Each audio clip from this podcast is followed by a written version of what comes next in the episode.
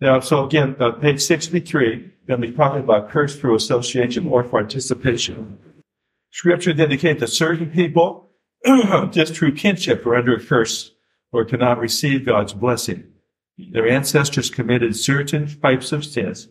These sins can have long-lasting effects, even for generations. Uh, one is, is people born out of wedlock.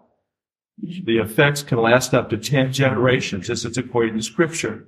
No one born of, it'll say in this particular uh, uh, version, no one born of a, of a forbidden marriage when it's illegitimate birth, nor any of his descendants may enter the assembly of the Lord even down to the 10th generation. Now, I don't think this necessarily means uh, they can't be saved, shall we say, they can't fully participate in all that Israel at that point had in the uh, in their relationship with God.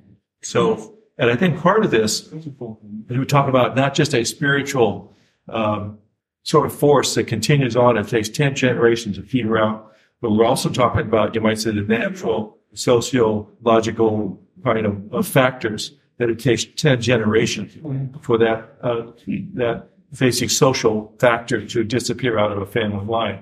The trouble is, is when it starts off this way, it'll tend to be uh, uh, reinforced to the next generation, reinforced to the next generation, and it just keeps going up anyway, period, unless God intervenes. That's one of the problems here. So implication now, this is important. An illegitimate child needs special prayer and giving the child release from the effects of the parent's sin. Notice we're dealing with a child that is a victim. The child's a victim, but the child's paying a penalty to the parents. Uh, here's a case history that we did. I'm going to just read it. But this was from a family in Israel. Father was uh, was Palestinian. Uh, this was in Israel. Father was Palestinian. Uh, mother was Scottish, and they were missionaries. Uh, ben and Naomi were married and had three children. Ben did not want another child, but Naomi did. After weeks of pressure, he finally gave in and they adopted Sarah, the recently born illegitimate daughter of a young Israeli woman. The woman would not tell who the father was, and she did not want the baby. Uh, what we think, though, by the way, is that the father was Arab. And also the father was a criminal. Uh, Sarah was carefully looked after, that is the child, was carefully looked after and under constant loving care. But the child at six showed an awareness of sexuality that was beyond her age, and she had gestures and body language that disturbed the family.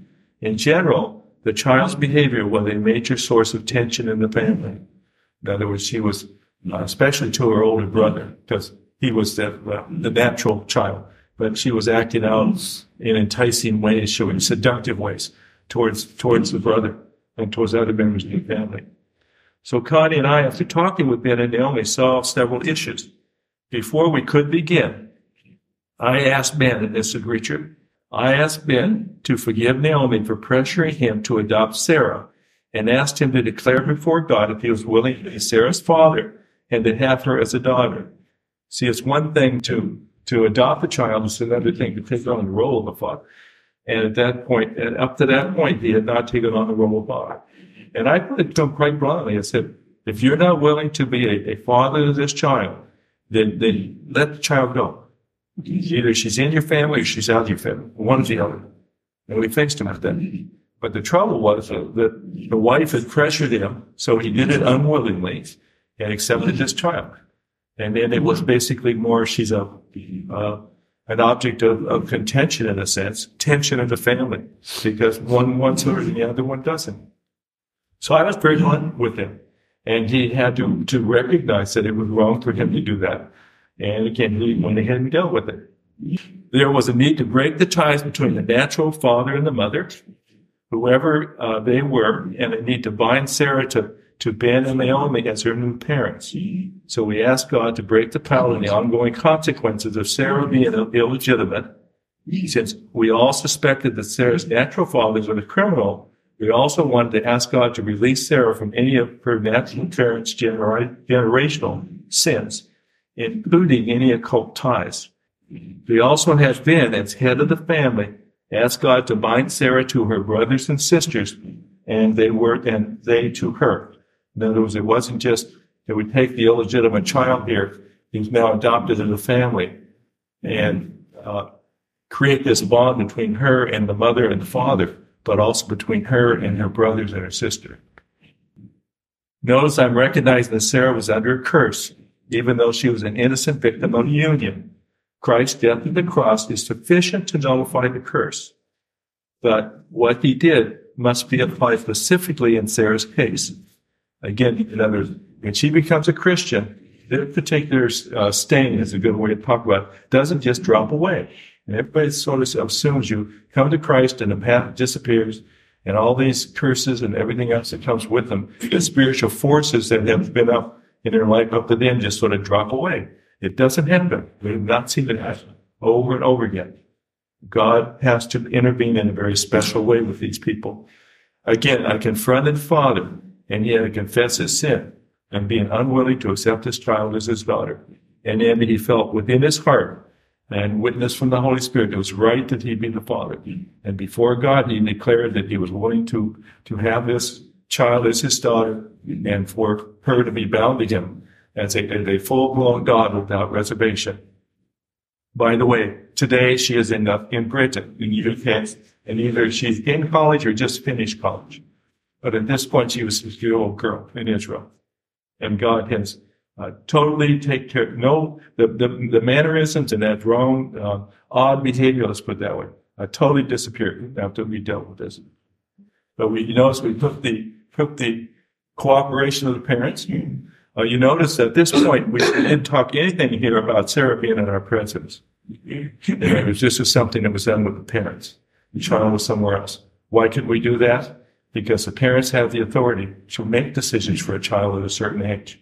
And the problem here sometimes, again, is a parent will make an unwise decision in their authority they have. Dedicate them to God's service in order to save them from dying, for instance, uh, things like this. And uh, this didn't happen, of course, with this family. Again, we had this thing where we did not know uh, Sarah's parents. We only suspected that that there was a real problem here because uh, again, very likely wasn't a Jew with a Jew. It was a Jew with an Arab marriage. And that's, that's, uh, has a certain amount of tension in Israel, as well as he very likely may be a terrorist or some other kind of thing.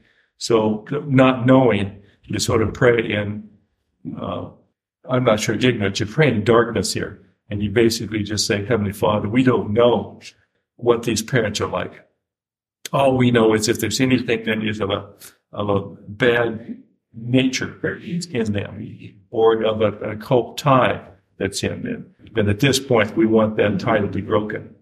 And also that the tie between a mother and a father, natural mother and father, be broken because they rejected the child. So until you do that, they can't fully be bound to the present parents.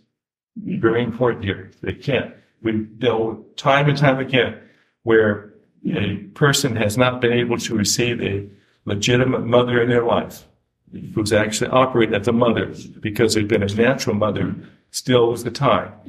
And yet the natural mother is away somewhere and we're totally, t- totally rejected the child. It doesn't matter if it's a spiritual tie there.